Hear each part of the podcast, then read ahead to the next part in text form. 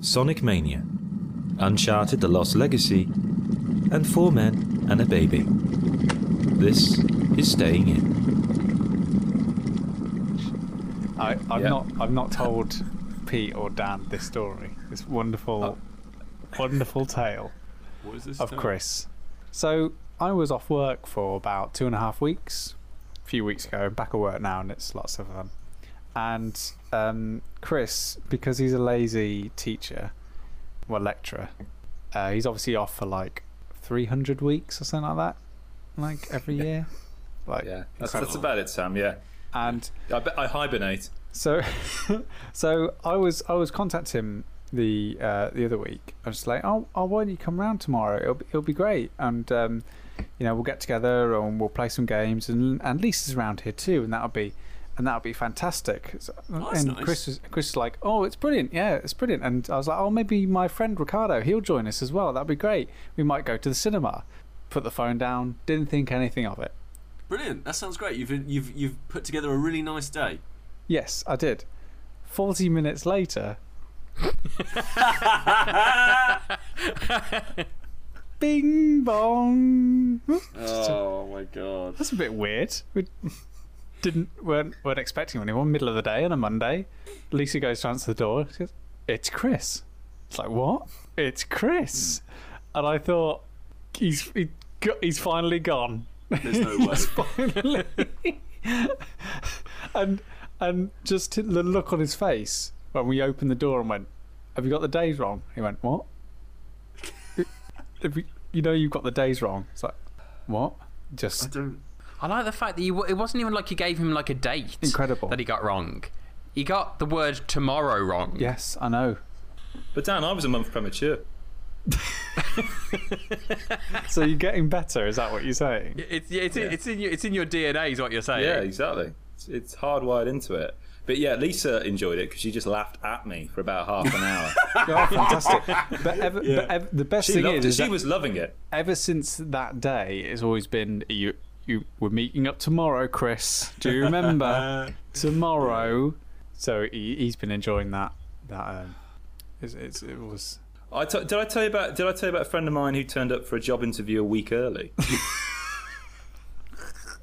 he booked. He booked a hotel, drove down there, and uh, turned up on the day. And it's like, you, you know, you're a week early. And it's like, oh, I've come all this way. Is there any chance I could have an interview? Brilliant. Brilliant. This is the same the guy. interview. This is the same guy. I've told you this story before, but I don't know if I mentioned it on um, this pod. Same guy went for an interview. He's an engineer, product design engineer. So um, he builds Yeah. a variety of different things, and um, and sometimes in interviews where they, they try and ask you these kind of lateral thinking questions to kind of take your temperature and see what kind of person you are. Take your temperature. I know, not literally. I mean, we're we're dealing with these are metaphors, Sam.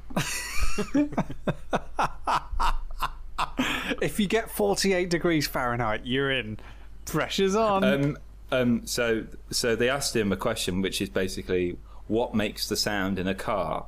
So for him, it was all about thinking about uh, the design of a car that would lead to that sound. And I know, Pete, you, you're an expert, having played jalopy. You're an expert in terms of what, where that sound would come from. Yeah, exactly. So it, The it's just a lateral thinking question. But my friend was so nervous, he misheard the question. He thought they said, "What sound does a car make?" and Instead of asking, like I told him afterwards, why didn't you just tell him to repeat the question? He just said, um, brum brum.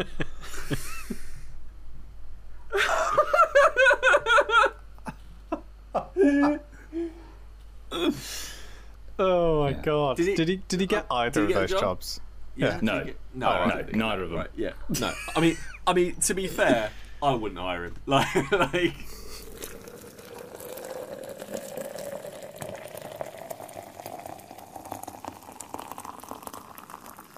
You see, I, I always go for the ice dive effect. Ever since we discovered ice dive and its magical healing properties, it has never let me down. In any job interview or anything I've done that's very important in my life. So I've I've still got a, a bottle of Adidas Ice Dive shower gel, uh, and it is I, I will use it on Yeah. for the occasions where I'm thinking I need that little bit of that little bit of a boost. The elixir That- of life. Yeah, the Well, see, I, I, I use it because it has such strong powers around j- job interviews and getting new jobs. I would use it exclusively for that. I don't want to. I don't want to wear out any power. yeah, that's true. I, I, I think I think I used it on my wedding day, and that was the only other. That was the only non-job occasion I used it. yeah, yeah.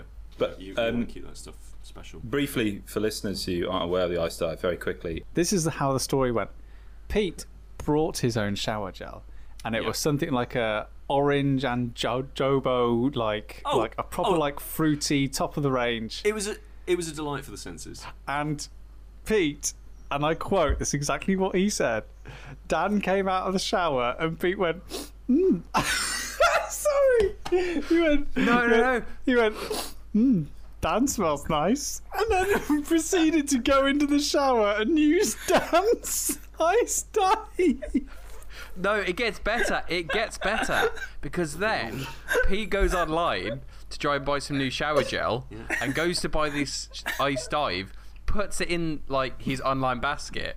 And then ha- I know this because Pete told me this afterwards in, in confidence, obviously, which I which I respect, obviously. Um, he then told me that before he pressed like proceed to checkout, he stopped and thought, "This shower gel smells like Dan. If I buy this, does that make me gay?" Yeah, that's that's that's because a masculinity so fragile, and, and b, uh, yeah, like, but it, but it's because I thought to myself, Dan, you were smelling so good, and but I just thought, is that is that in a bit too intimate? Do I? Because I was literally saying to myself, I want to smell like my. now I will say this is this was at the height of my high stress uh, too many working hours job, and I think I might have been slightly mentally unbalanced at this point. But like, yeah, I just thought to myself, is this overstepping a boundary? No, because th- th- there's a distinct difference between wanting to smell like someone and wanting to smell someone. yeah, yeah, like wanting to smell like someone and giving them a kiss. I uh, but yeah, so that was uh, a fun but time. the reason I bring it up is that the ice dive was recently used to great success. Sam, do you want to contextualise? Contextualize. Well, uh, yeah. Um, I used some of Kris's ice dive the day before I proposed to Lisa, and luckily, she just had to take one sniff. Said you smell like Dan. I mean, I came out of the shower and Kris almost got, went down on a bended knee. I know, it's extraordinary. it's a, it's a powerful effect. Well, Just, just as he walked, as he walked through the streets, just people just like falling on their me, knees take either me. side of him. now I think I think the greatest thing about this is now. Uh, so remind me again. You you proposed. Where were you when you proposed? Yeah, that's what I was going to say. I don't know. I don't know the story, so t- t- tell us a story. Okay. Yeah, because there's a brilliant. Tell us a of you. story. Draw it with your imagination brush. Yeah, yeah. Okay, so uh, this is something that I've been thinking about for a long time, and we finally, I finally got the ring, and uh, Lisa didn't know that I I bought this ring, and I'd actually been keeping it in a shoe, because because Lisa's not the tallest. So I knew that I had height as my advantage in terms of being able to hide stuff. So I just kept it in a shoe in a really high On the roof. place in the wardrobe. Like it was a packet of biscuits. Yeah, yeah, exactly. Yeah. I use the Kris Brilliant. hiding technique. And so, for about the last uh, few months, it's been hiding the shoe while I've been sort of planning where and when. Slowly, slowly taking on the scent of the shoe. Well, Dan, you joke, but on numerous occasions, Lisa was just like, "Why don't you um?" Why didn't you wear those shoes that I bought you anymore? and and on, and on a night out, she forced me to get the shoes with the ring down. So at one point within those months, like the ring was literally like a couple of feet away from her, while I had to like smuggle it out of the room. Uh, that was that was thrilling. And also throughout those months, um, she was constantly going on about the ring that I never got her and how like she was really disappointed that like no, oh, no ring that she's ever found has been like that and like all of our friends are getting married and you're not proposing and genuinely at some no. point Dan smells great. yeah what do you smell like and, and i was on the verge several times just going upstairs and just handing her the shoe and just going there um, Just in annoyance. so um, so finally we got this we got this date planned, and um, but for our first date, I took Lisa on a champagne picnic. So I thought, oh, it'd be good to do something like that again. So I That's a big first date. I'm a very good dater, Dan. Yeah. Just saying, very good. And now I'll never know. Um, so I we put this picnic together, and I booked us a hotel in the Lake District, and one that was quite near Lake Windermere because I've been there before. I knew it was a, a nice location, and sort of time and money was quite tight. So I thought this is a place I know. I know it's I know it's beautiful. I know we'll get a place just the two of us, and it'll be really really nice, and we'll have a nice meal and uh, a night at the hotel afterwards. So we're driving up to Lake District. Obviously, Lisa doesn't know any of this. She doesn't even know I've got her a ring. And she says, "Oh, why don't we? Why don't we go to Kendal?" It's like, mm, oh, it's not really. I kind of wanted to go to the to Lake Windermere. No, no, no. Let's go. Let's go to Kendal. It's quite nice there. I've been there before. Like, let's go. And we, and we, and we can go to the lake afterwards. So I thought, all right, okay. If we go into the lake afterwards, this might be quite a nice sort of, you know, Yeah. sort of like uh, fluffing for the event or whatever. So we got. if she's planning parts of it, it's throwing her off the scent. I c- uh, yeah, exactly. So You got onto the scent of mint cake. So we got to Kendal, and I was that was my agitation level at that point was about one or one or two. Like I was starting to get a little bit because it was before then. Lisa was like, "Well, we'll- we'll go to the hotel actually before we go back to before we go back before we go to the lake. You know, we can drop our stuff off and check in and whatever." I told the hotel what we what I was planning. You know, for the freebies and stuff. Uh, so I didn't want to go back to the hotel either. So at this point, Lisa was just like, well, "What's wrong with you? Why? You know, you got to make a decision. I can't keep on making the decisions for us." So, so then when we arrived in Kendal, she's like, "Well, I'm hungry. Let's have the picnic." It's like, "But no, no, but that's the the the, the picnic that I had, you know, pla- planned." And she's like, "No, no, I want to eat the picnic now." It's like, "Oh my god." So we ate the picnic on this like small patch of grass while it rained under a tree in Kendal. I was like, the romance just dripping from the occasion. this is never going to happen. And and already at that point, I was I was thinking I've just got to pick my moment. If I can just pick a moment and just do it, then Yeah. I'll Before she says, let's go to Birmingham or something. well, then we went to Superdrug. um, Sounds like, is this is, is this the moment? Is this, oh, and the I day was was just standing next to the shower gel. That would be amazing. That'd be amazing. They've got, they've got. Uh, have you seen here, Sam? They've got two for one on uh, shampoo. Now's the time. Now's the time. strike while the iron is hot. When two become one. very good. I, So- I love you with my head and my shoulder. Um, oh, they got these fancy rings here. Not as fancy as this one. Um, so, Oh, uh, so already the I felt like the day was ebbing away from me ever so slowly, and and getting ever more agitated because I was just thinking, well, if we don't get to the lake, where am I going to do it? When am I going to do it? Like, uh, Yeah, you know, yeah. and so I didn't really know what to do. So I finally convinced Lisa, Let, let's go to the lake and let's go for a nice walk before we go back to the hotel. So there's a bit of a safer ground there. But we actually ended up on the wrong side of the lake to where there's actually a really nice walk in the forest. so we ended up in this place called Barrow. And we couldn't actually park in there because it was too busy. It was absolutely heaving with tourists. Because by this time, luckily, the sun had come out and there's hundreds and hundreds of tourists there, so we couldn't park. So we ended up parking a mile and a half away from Barrow. Ended up walking probably about half a mile in the wrong direction. At this point, Lisa said that the day was a disaster. I thought,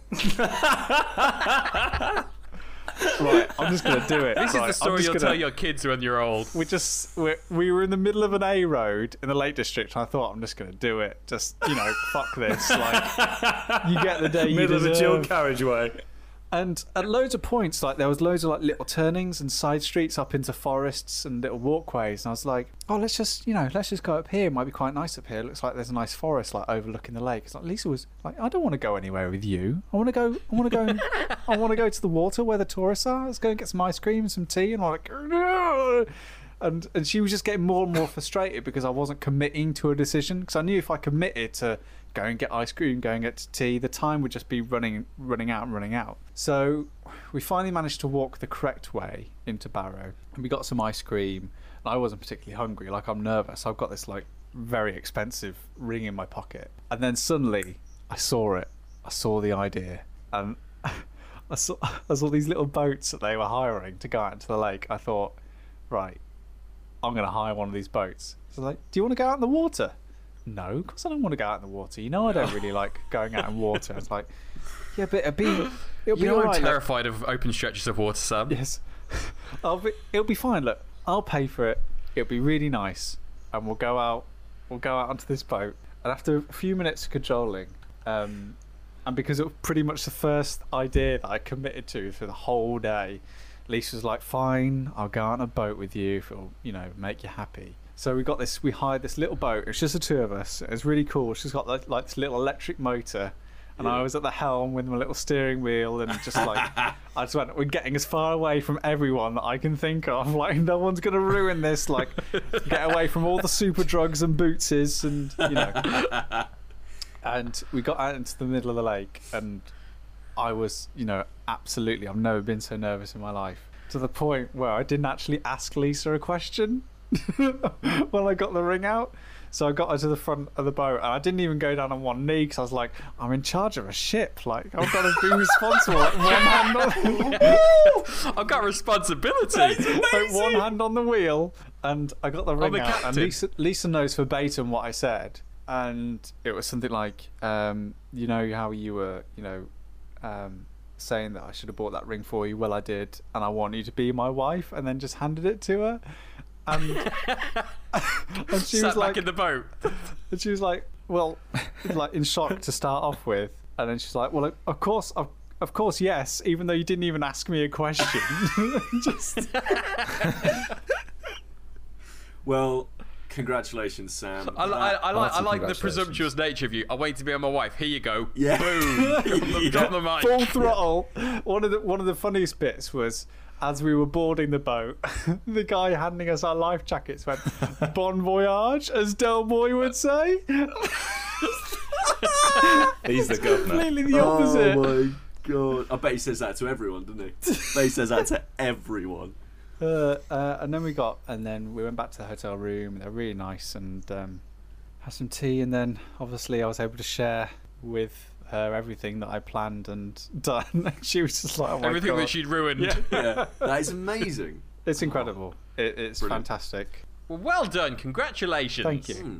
If your life has been affected by ice dive, please call in.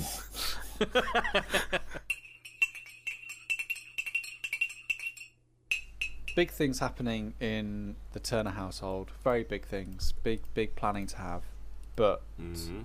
I think we can all agree that there are bigger things. that there are bigger things, and that bigger thing is that I have started playing fantasy football Yes. with you Yes. football nerds. I mean, I was talking about Dan's baby, but Oh, all right, yeah. No, we we can talk. We'll talk about that. Uh, I mean, I do kind. I, I do. I'm really interested to hear about your fantasy football team yeah. Because it is a thing of wonder.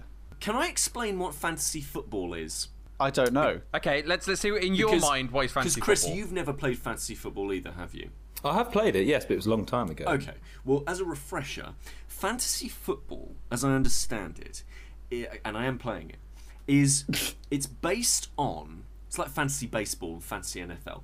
It's based on the real a real football league, uh, and this is um, soccer, football, uh, British soccer, uh, British football, um, where So it's based on the English Premier League. Yes, that. So, um, and I believe this is the, yeah. So it's called the. the- It's called the Premier League, isn't it?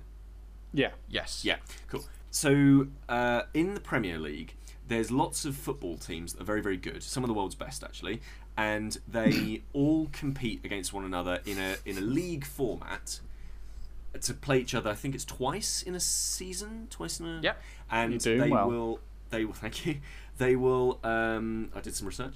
They will play one another twice, and then the person with the most amount of points at the end of that league is declared the uh, winner of the champion of the Premier League.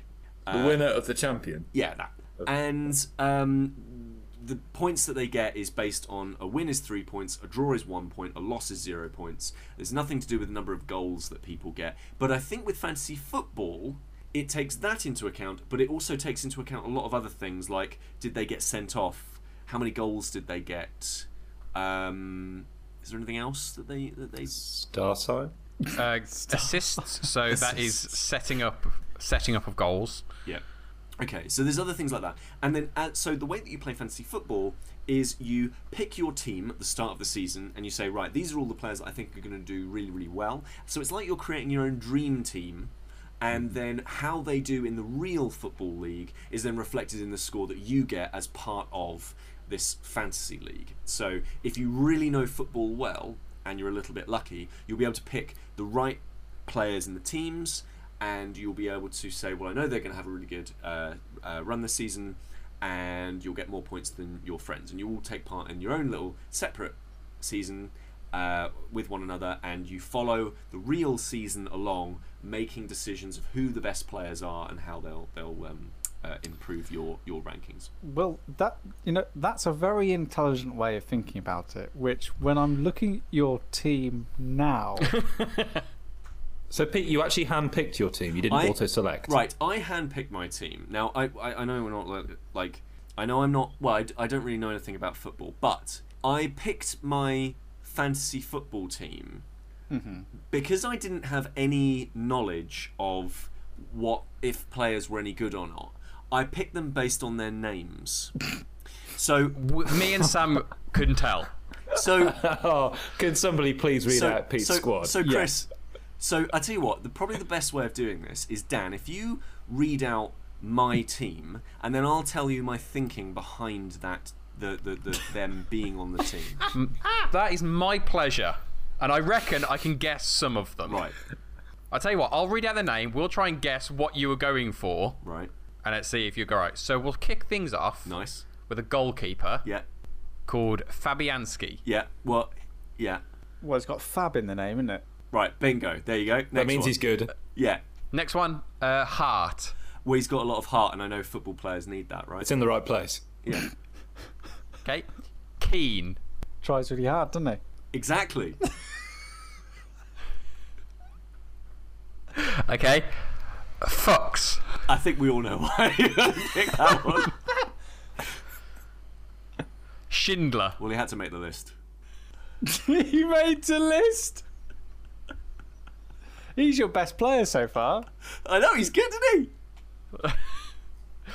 Snodgrass. I just, I just thought it sounded a li- little bit like snot grass, which I thought was quite funny. The idea of like grass. I knew you were going for a snot c- comparison there. Uh, Kante. Again, I think we all know why I've sort of gone with that one. It sounds a little bit like a like a sort of stereotypical uh, Fawlty Towers esque foreigner saying a rude word. Drinkwater. Again. Just a reminder. No, it's just a reminder to himself to drink more. yeah, exactly. That's what footballers need. Currently on zero points and injured, but carry on. Cleverley.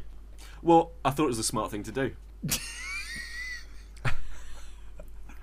King.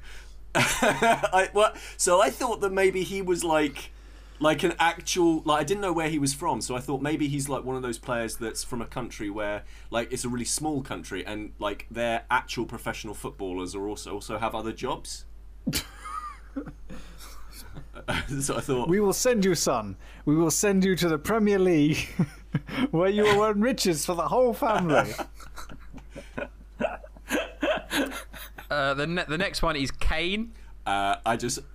That, that just made me giggle. I thought maybe that I don't think it is this guy, but I thought that would be really funny if it was like the professional wrestler.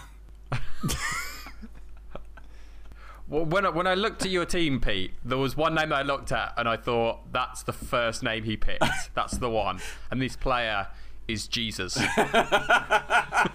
You see, I thought that when he picked the player Bong. yeah, that that player's coming up.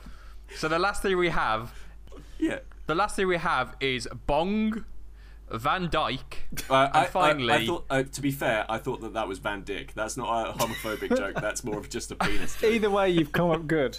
Yeah, yeah.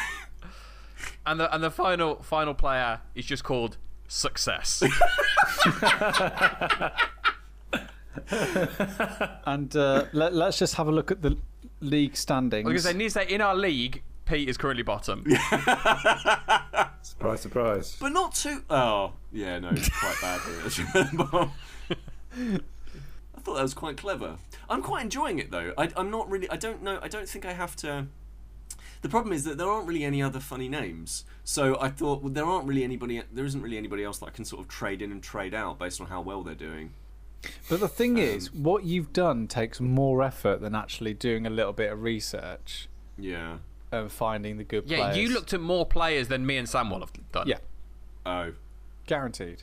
I really like the idea of this actually. Like, I really like the idea of a game based on another o- occasion, another game going on, like like a meta game, as it were. Um, To be fair, when we when we first suggested this, you were not up for it, and then I kind of said it's it's a it's like a video game based on real life, and you suddenly went, ooh, Like, like the way a parent tries to get you to eat that vegetable looks Yeah. dodgy.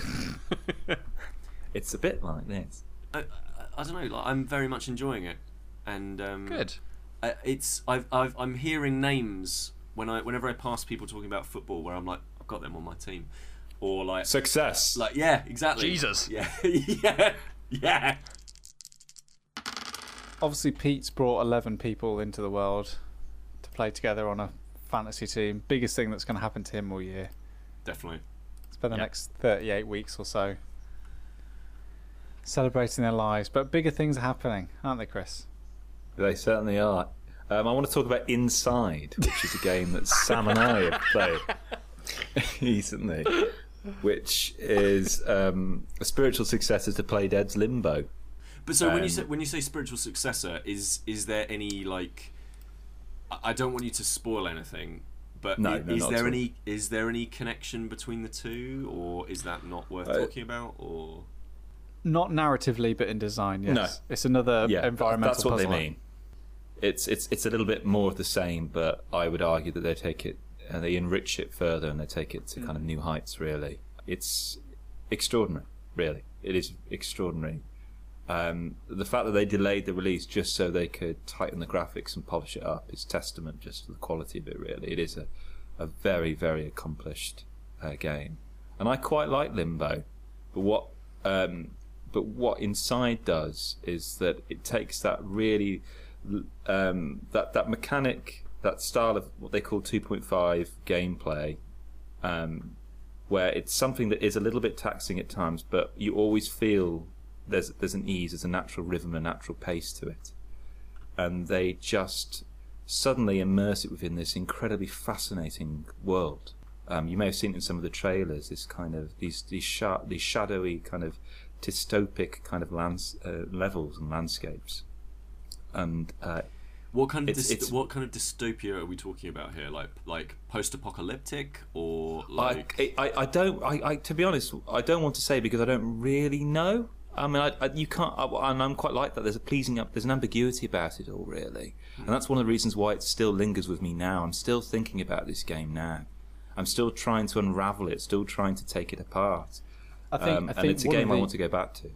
one one of the things that gives it that sense of feeling is other than limbo which i think even from the title gave it this kind of gave it an otherworldly feel you know it it feels like the the, the, the title seems to be suggesting that what you're experiencing may or may not be real Right, yeah. um, and especially when very early on in the game you come across creatures that are obviously not of this world it has that feeling throughout the game whereas inside is very early on it's very clear that this is a game that is um, present as in it's set in the present. You're surrounded by you know real things that you recognize. It makes a point of making sure that you know that it's set in a world that you could also live in.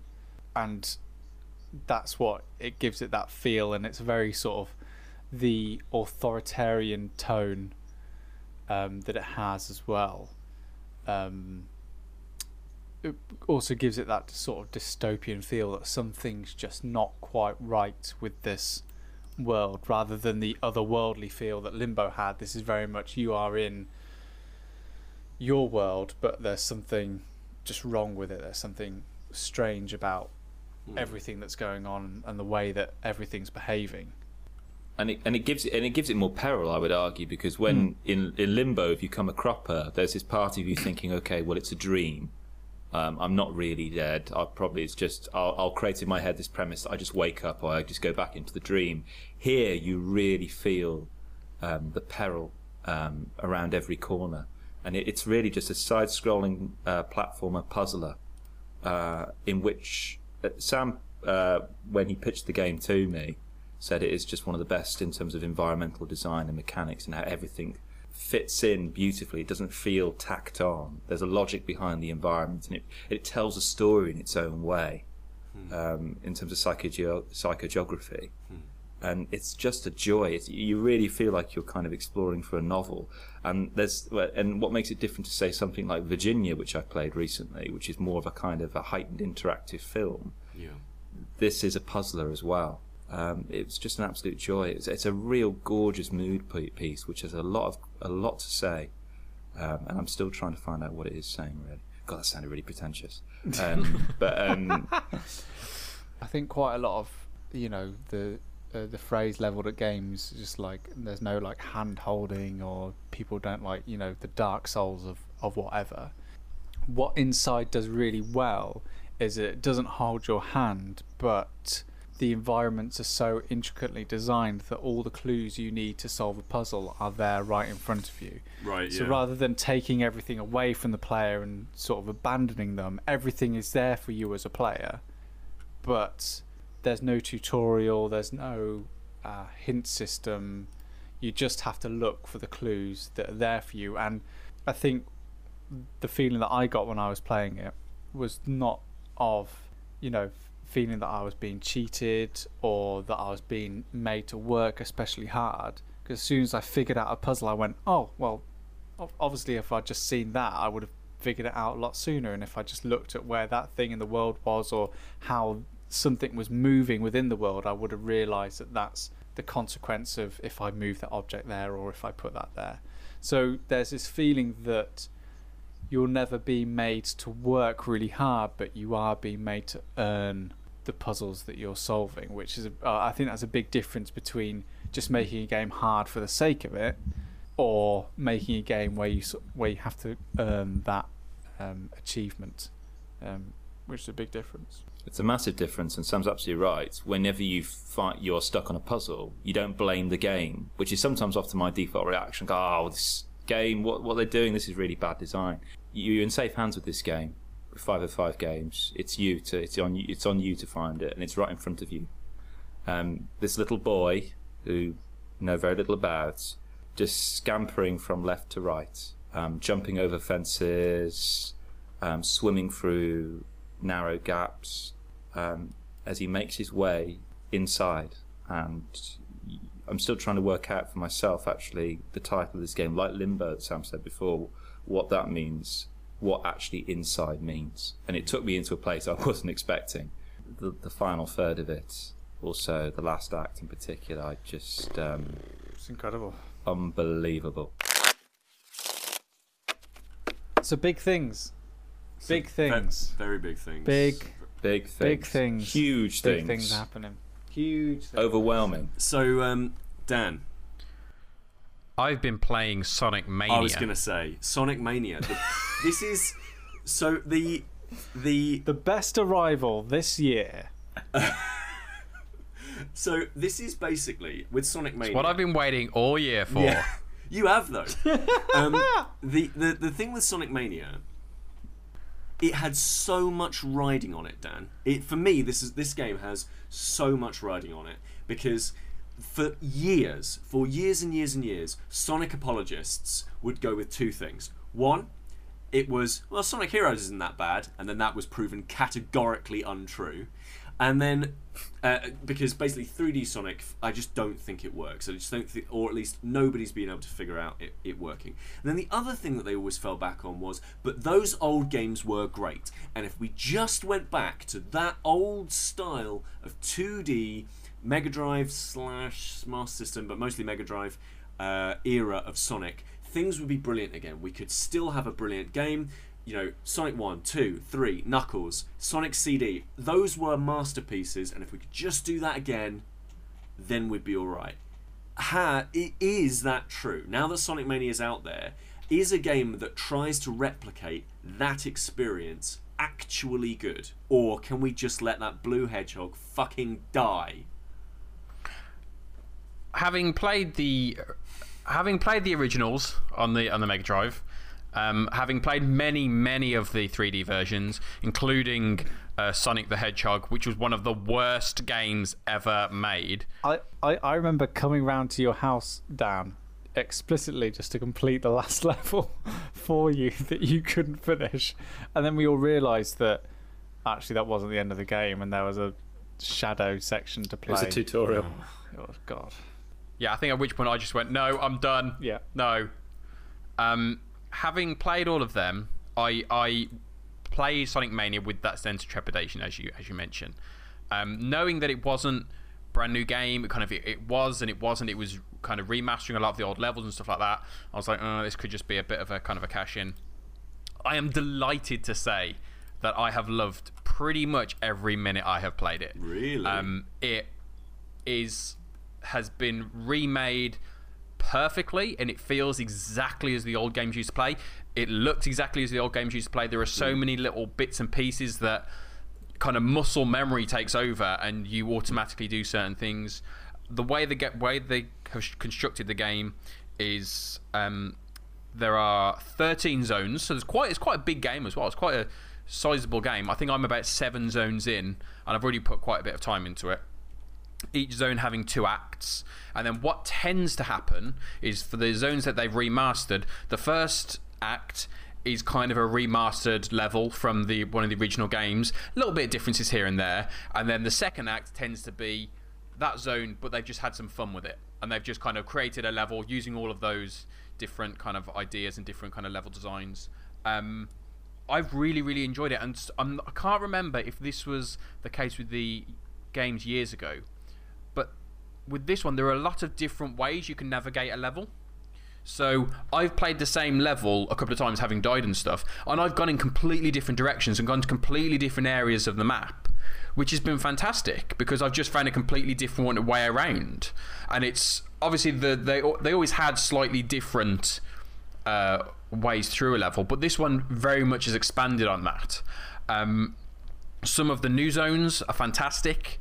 They all play into the same kind of sound design and visual design, and even the new levels. It, it they they feel like they belong with those old games as well. Hmm. The only issues I've had with it, and again, I can't remember if this would have maybe been a case with the previous games. At certain times, it can fall down the trap that the 3D Sonics did, where it almost feels like the game is playing itself, Right. where you're flying around the screen. And this only happened a couple of times. There was one sp- zone in particular, I think it was Stardust Speedway, which is one of the new zones. I did feel there was a lot of just bouncing you around the screen, and you would spend 10 seconds and you weren't in control. It was just moving you around, which is always the problem I always had with the 3D games. Mm. That you just weren't playing it anymore. You would just maybe press, you'd walk to the end, and then it would basically go into an animation for 15 seconds as you flew around a map and then you stopped and you did a little bit more. But no it's it's really is fantastic and i've loved every minute of it. There is there are leaderboards that i haven't been able to kind of use it so there is a competitive nature to it. There is local kind of competitive so you can it's like a split screen you could you've got access to Sonic, Tails, and Knuckles, so you can look at any go through the entire game with any of those. And because of the way each of the levels are created, hmm. I do feel like if you played it with each of those characters, you would get a different experience because you were able to access different parts of the map. There are certain I just obviously just playing playing it through with Sonic. I can tell from the map there are areas that I can't get to, but if I was Knuckles and the kind of the the, the abilities that that character has, that's absolutely I could get up there because that would allow me. I would recommend it if unless you just have never got along with Sonic. Yeah. If you liked the old Sonics, play this game. It's it's just fantastic. It really is. Two thumbs up from Dan. I mean, if you guys really want, I'll do my impression. Go on. No, it's on. okay. No, No, it's go okay. Go on, go on, go on, go on. Chili dogs! Yeah, no. Uh, I wish I hadn't actually. a little bundle of joy arrived uh, to me the other day. Uh, yeah, oh yeah, Lo- lovely little bundle of joy, uh, which was of course my Amazon purchase of Uncharted Lost Legacy. Mm. Did you get And Jak and Daxter too? I did get Jak and Daxter as well, um, which I thought was going to be the HD remake version that they're doing, and it is not. It is the PlayStation 2 emulated version with some achievements thrown in. Uh, for good measure, and that's okay because the thing runs like lightning. Like it is basically the PlayStation 2 version with no load times, and that is amazing. Uncharted Lost Legacy, The Lost Legacy, is a spin off from Uncharted 4, uh, in that it takes. It takes place mostly after Uncharted 4. I'm not going to spoil Uncharted 4. Yeah, but I'm not. Gonna, but basically, it's, it's it basically it uh, has uh, Z- uh, gosh, what's her name? Is it Zo- Chloe. Zoe? Chloe. I keep calling her Zoe. It has Chloe, and So I take it you haven't played it yet. yes, I have played it. Thank you. Oh, Very much. okay. The characters are really stuck into your mind. Yeah, that's right. Naomi and Chloe. Yeah, it's uh, who who's it? Naomi and Chloe. Uh, yeah, so um, it's so it's Chloe and it's also Nadine. Oh, that's it, Um, Nadine. Sorry. Nadine. Uh, so, and basically, it is the Uncharted 4 engine, a lot of stuff that you would do in Uncharted 4. So, for example, running around, jumping and climbing on things, driving around a open world ish area to find new locations to, to wander about in. Um, which was obviously something they introduced in, in the fourth game. There are last the Last of Us esque moments where you start to see their dramatic intention of Naughty Dog, like those moments of quiet, those moments of they're holding your hand, they want you to look at a specific thing, and they want to tell a, a, a much darker, much darker story. Is, in, is uh, my Lost prediction coming true? In your early minutes with the games, What is my do- prediction Yeah. that this is the link between Uncharted and The Last of Us? I mean, I think I don't think it's going to happen narratively. I definitely think thi- this is the this is this is the link mechanically between those two games uh, in terms of the mechanics of how how they handle their storytelling. So, for example, the opening scene, one of the opening scenes, I should say, is uh, the there's a moment with a child that it, like one uh, basically wanders around this this this marketplace with you and it that whole scene is just about setting up the culture that you're you're interacting with and uh, and and, uh, and engaging with as part of this story.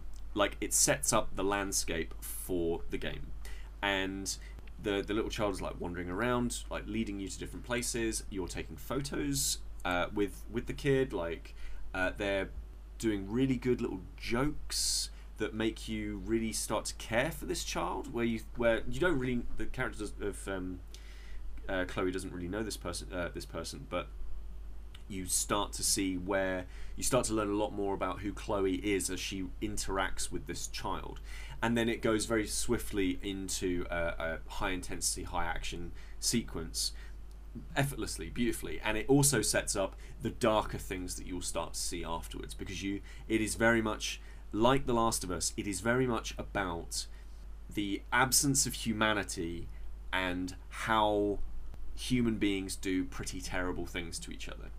And that's that's not Uncharted. Like Uncharted is, hey, let's all go and look for artifacts. Whereas this is much more of a we need to keep this we need to find this artifact because otherwise this other person is going to do terrible terrible things with it and not in a sort of ambiguous they'll take over the world you see what terrible things they are getting up to and you uh, it really does give you the impetus to carry on How, how much how much time have you put into it? Because I've I've played a little bit because I knew you wanted to have a little chat about this. So I, I played kind of the first two chapters. Okay. Um. So how how how much time have you put I've into it put so far? three hours into it, so I'm at chapter four, chapter five. Okay. Um, so you're still in the the tutorializing that Uncharted does, um, where it's saying like pick up a treasure. This is this is how you do it, and it introduces it very cleverly through narrative. This feels like Uncharted Four, but darker, and the interesting thing that I'm finding with it so far is I do not miss Nathan Drake one little bit. I, like it's I, I would agree with that because I'm really enjoying, even though I've I've not played for long, I'm really enjoying spending more time with Chloe. Yeah. she was always a really interesting character. I mean, her kind of major role was in Uncharted 2 Mm-hmm. but she is a really interesting character, and because they've moved forward in terms of their narrative storytelling and with the kind of the the, the graphical abilities that they have now Hmm. and the way I mean when I, I started playing it earlier my my wife was next to me and she just commented on on how good the facial animations were and kind of pointing out that it's motion capture and it's you can about to say. get that sense of uh, emotion coming through the faces of, of these kind of digital characters. there's there's there's a, there's this sense of the real about the game, and that's not just that's not just in like it looks amazing, and obviously it, it looks amazing, like it is absolutely stunning, but there is the real to it. You mentioned the facial animations. In video games a lot, uh, and I don't want to get on a soapbox, but in video games a lot, the the women are always very they're always pretty. Like they're they're always flawless and kind of like angelic. And like and you see that this like classically we always see this with like MMOs right? It's like the there's big hulking dudes and they're absolutely jammed with armor but the higher up you go in in terms of armor in like a you know a guild wars or, or something like that you know the less armor that they're wearing right? It's just a it's just a, a, a awful uh, byproduct of, of video games sometimes.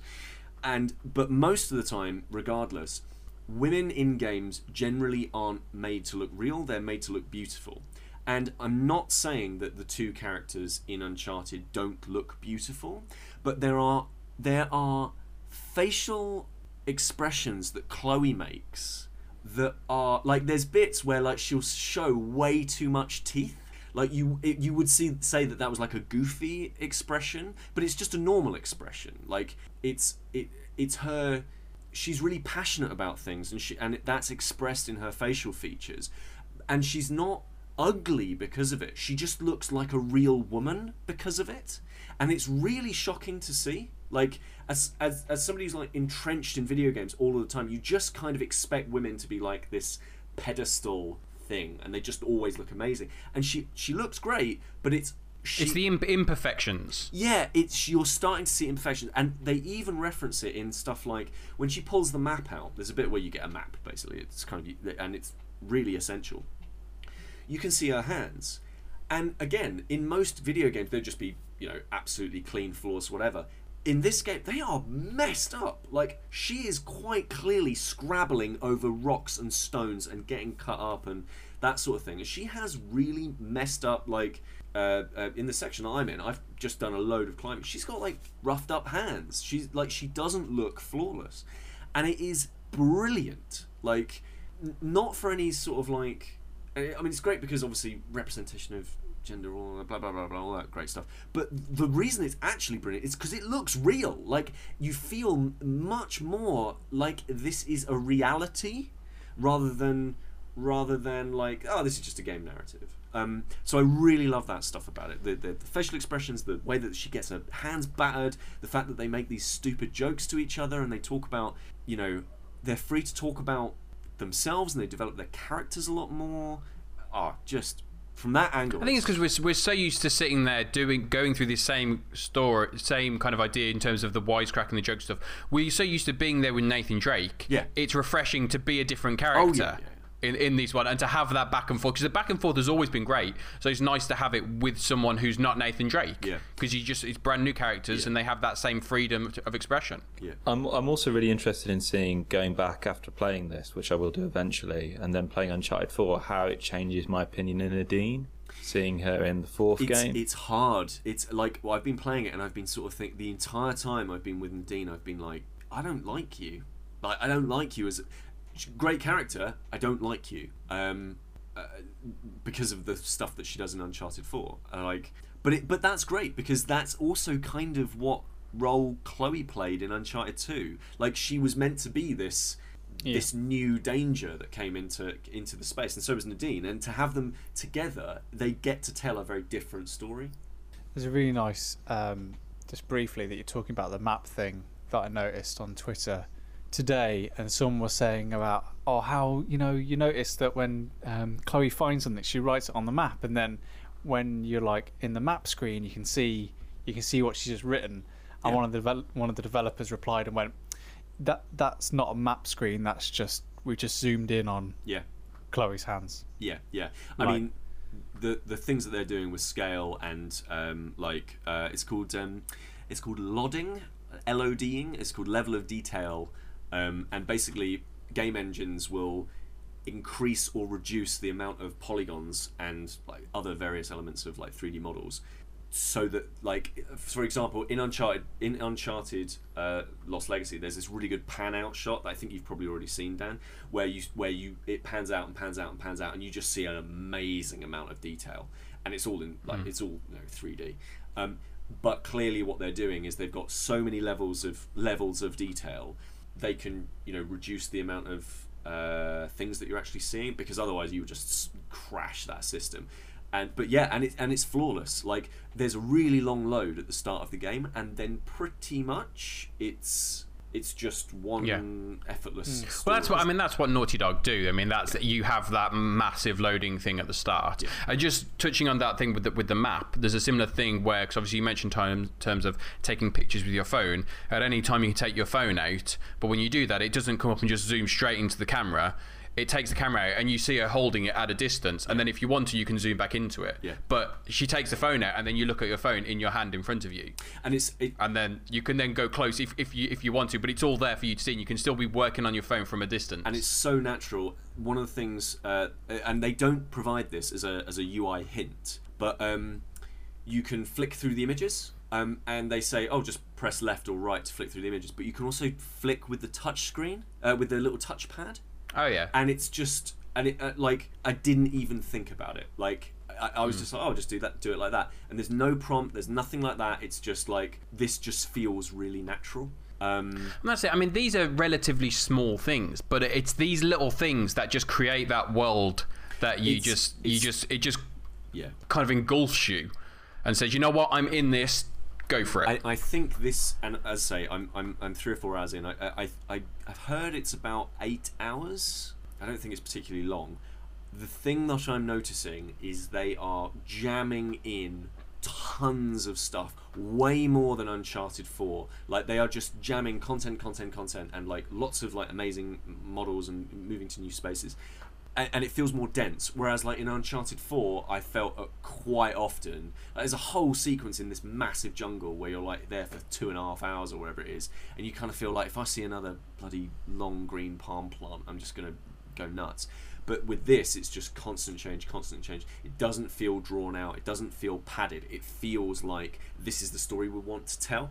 And does it feel like an improvement on Uncharted 4 at all? I know you've only played a little bit of it, but Um, it, I feel uh, it's an improve for me. It's an improvement in so much as there's there's more stuff, more more stuff that is different more often. In the same way that my favorite, one of my favorite of the Assassin's Creed games is a game called Freedom Cry because it's eight hours and it basically condenses the forty hours of Assassin's Creed Four into an eight-hour experience. This is what Uncharted: Lo- The Lost Legacy is doing. It's going right. Here's this massive experience we have we have with Uncharted Four we're now going to just distill it into this is this is what this this is the core elements of the game. We're just going to tell you this really compact story. from my admittedly small experience of it, I did have a I did have a sense that, and obviously this may change. I didn't have a sense that it was going that this game was going to reach the heights of Uncharted 4 in terms of spectacle. Right. Certain certain areas of Uncharted 4, and I think probably the sequence where you're in. The, when you're in the vehicle and you're basically you're being dragged behind you, that left me breathless. Yeah. I don't think it's going to reach that, and that's completely understandable. This is a smaller game. This is not Uncharted Five. This is completely acceptable. But that's the feeling I've had, and don't get me wrong. There's been spectacle in this, so even or even already, and I'm fully on board with all of it. But in terms of if you want to compare it directly with Uncharted Four, I think probably it's just turned down and just one or two notches. So far, that's that's been my impression of it as well. Um, I'm going to smash through this and uh, report back at some point. I think because, yeah, I just think this has come at the exact right time for me. I wanted a narrative game. I wanted a bit of dumb action shooting, big like whoa that was amazing kind of experiences. That's what I wanted. Um, The kind of experience that only really Uncharted gives you. Yeah.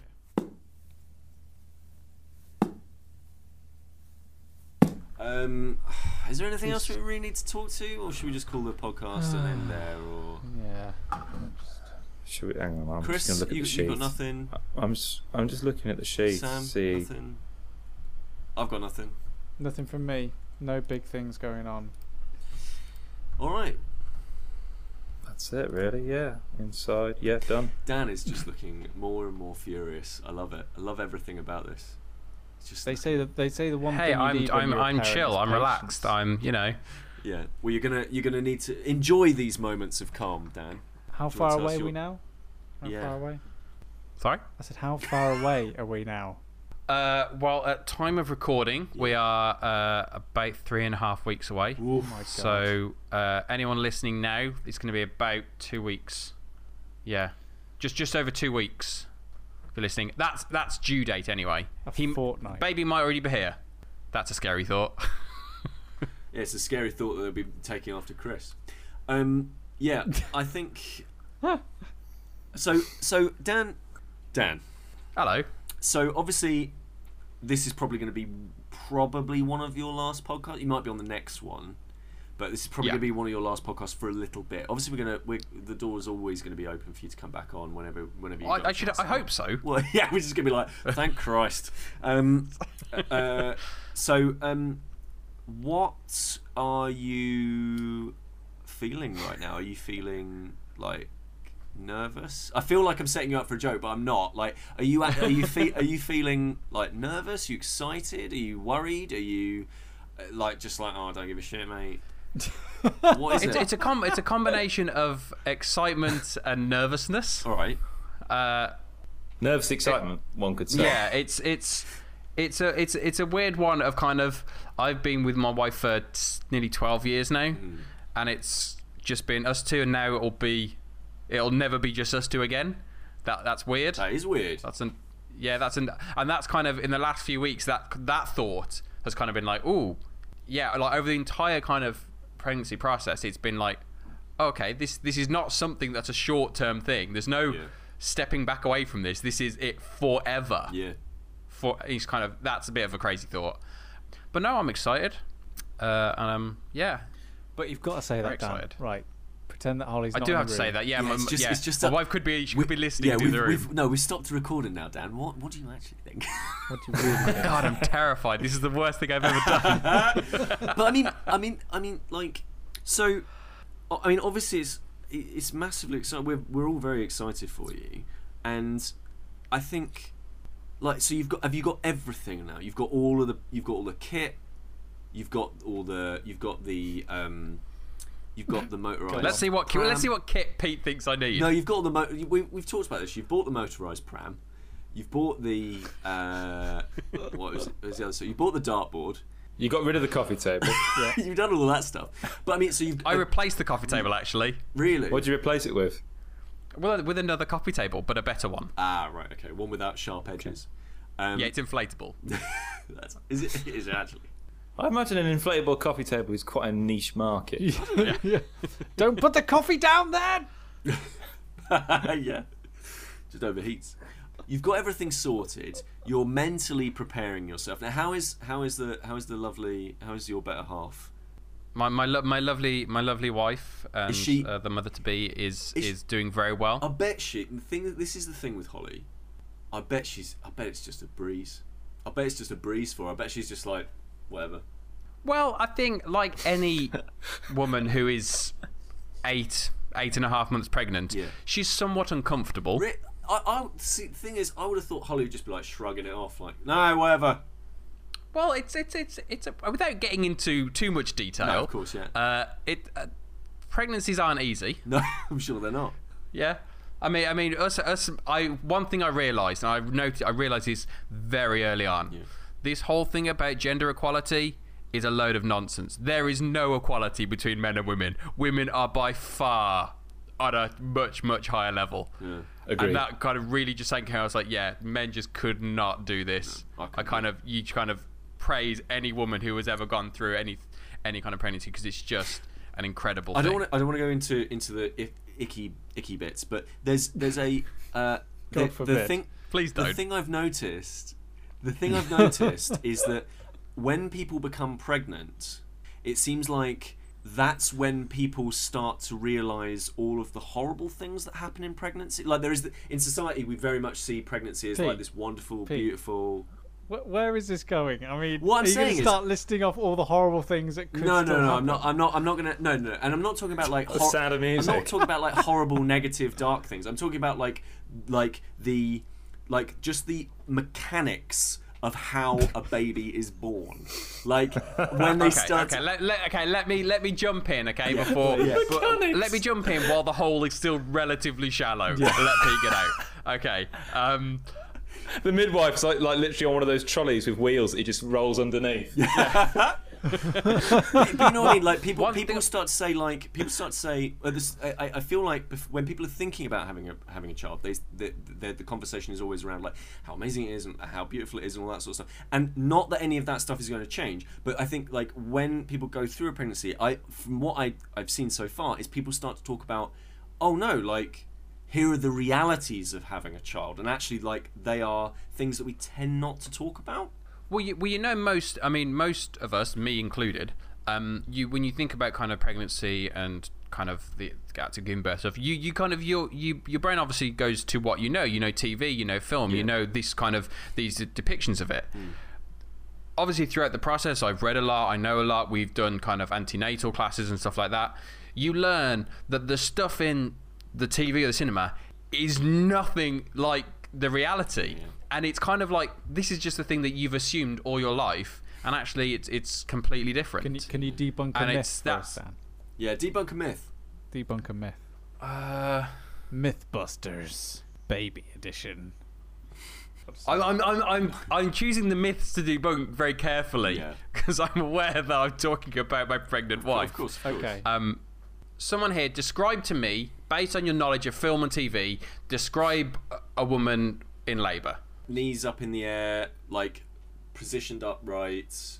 Uh, Yeah, that's that's that's the worst way for a la- for for labour. To have a woman on her back is the worst way. Yeah, Uh, that, that can probably on the actually front, you isn't can it? actually break you can actually break your tailbone What? having given birth that way. Oh, on the side. No, on the on the front. Well, no, oh, the hang on, side? not your tailbone. What are you doing, Kris? On the side. Think about what you're saying before you say it. Descending What from do the you ceiling. Say- oh, God, Kris. But yeah, but I, I, I think probably uh, for Casual. you see that in TV and film. Yeah. Uh, that's probably visually Yeah. the best the best way of being able to depict Oh, it. But that is not the way that it should be done. There we go. There you go. Myth Myth. debunked. Obviously, if, if someone wants to have a baby that way, they can. Yeah. But it's not recommended. Shatter their lower spine. God, we provide such a good service on this mm-hmm. podcast, don't we? I'm just reading about nipple confusion. So, That's the name of my new experimental punk band. well, Okay, maybe not myths, Dan, but what is it that you you had a preconception about that that has been kind of debunked for you? Something you've learned through this process that maybe other people haven't. Say, Uh, well, one, I've learned that babies are really expensive. Like, really expensive. yeah. That that that that that was a, that was a, a not nice surprise to find. Um, re- finding out that kind of in the in the early days of kind of after a baby has been born, they need to eat between eight and twelve times a day. Oh, it's like not just as babies, Dan. Are, are you giving birth to Well, Kris? there'll be no time for me. Uh, they need to be changed between six to ten times a day, a day. Again, And I'm just going. Uh, there's well, I did an antenatal class, and they did a really good exercise where they pull out. You have a list of a big pile of photos of babies in different, uh, different moods, or sleeping, or happy, or sad, or crying, or angry, or anything like that. Angry babies, um, and then you have a then you have a 24 hour kind of list, and on each hour you pick out a picture and you put that picture there for that hour, and you have to say what's the mum doing, what's the dad doing, and you have to get through that 24 hours, and you've got to factor in a minimum of eight feeds, a minimum of six changes. You got to fit in as much sleep for each parent as you can, and you suddenly realise that it's just all encompassing. It's 24 hours. It's it's and then this is obviously in the earlier Yeah, of kind of the early Yeah, yeah, few weeks and few weeks and months and stuff. But that kind of sense of there is no let up. There is no sense of night and day. There is not a case of it's night time. We're okay. We can we can settle for six hours. No, no, no. no. After two hours, if the baby's asleep, you've got to wake the baby up because it's got to feed again. You can't just wait for it to wake up. It's that kind of thing that is kind of was really interesting to kind of realize, and it really kind of hits home the kind of the importance and how it how that, as I said before, everything changes. Yeah. Hmm. Everything changes. Your entire world is literally turned upside down, So you're, you're, you're thinking to yourself, but in a good way. you're thinking to yourself, probably haven't got time to come along dick around on a podcast. Um, Yeah, I'll be literally, I'll be asleep. Yeah. That's fair enough. Yeah. Well, maybe maybe one day I will. The Great Return. Maybe the stars will align. It reminds me of that one time that I worked. I was on a sailing ship once because uh, we had to uh, do everything in two-hour watches. So you'd spend two hours on watch, and then you'd spend two hours down at the deck. And uh, Yeah, it's exactly like that, Sam. exactly the same.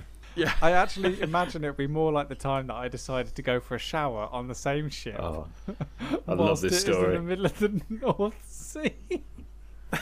what? for some reason, I don't know what possessed me to do it, but I went. I, I was, I was on a like a tall ship on a proper like sailing vessel in the middle of the North Sea, and I decided to go for a shower whilst the ship was violently rocking from side to side. I managed to flood the shower and had to spend 20 minutes ba- naked bailing out the shower after I'd sustained many bruises and cuts from being hammered from side to side, like just trying to clean myself. Oh my god, it was. And that's what childbirth is all It's about. Let's not forget the Yeah. miracle That that's that's exactly the same. of of having to shower in a cubicle in the middle of the North Sea is my Mm. allegory to childbirth. Yeah, that's a lot more relatable. Myth busted. Myth busted. to finish this down, what's the one thing you're looking forward to most? Not just necessarily about baby being born, but baby baby's life. Like Ooh. Phew. taking him to his first football match, like um, or just like some like first word or Reading him a book that you were read as a child, say for example. I can't example. wait to read my kid The Hobbit. Cannot wait. I mean, I, to be fair, to be fair, I've I've have thought about it. It might be because I've I've watched the films or listened to it recently. I have thought about kind of Lord of the Rings and kind of share sharing things like that Yeah. Yeah. with with with- sharing those kind of things in the way that my parents would have shared them with me, and then kind of passing that down the line. I did actually think the first the first video game I actually because my dad doesn't play video games at all other than Candy Crush. Um, he's never played video games. But I remember when I got my PlayStation, he bought me. Uh, I got, I think I got FIFA within Crash Bandicoot, but he also got me Oddworld Abe's Exoddus because he thought that looked really fun, and we played that together. And in my mind, I'm thinking, in a couple of years' time, baby might be able to play video games. They could play Oddworld Soulstorm, which is the HD remaster of Abe's Exoddus. like it's like a, a the circle has come full circle, and I will play with my child the same game I played with my dad. That sounds awesome. Meanwhile, you're on the, in the background playing on Candy Crush. yeah, The circle of life. yeah. That's the only kind of game. Oh, that's the only game I'll have left now. So I have to basically have to finish Uncharted, Sonic Mania, and anything else on my shelf, and it's a quite a lengthy shelf of games in the next two weeks. then it's the darts. Yeah.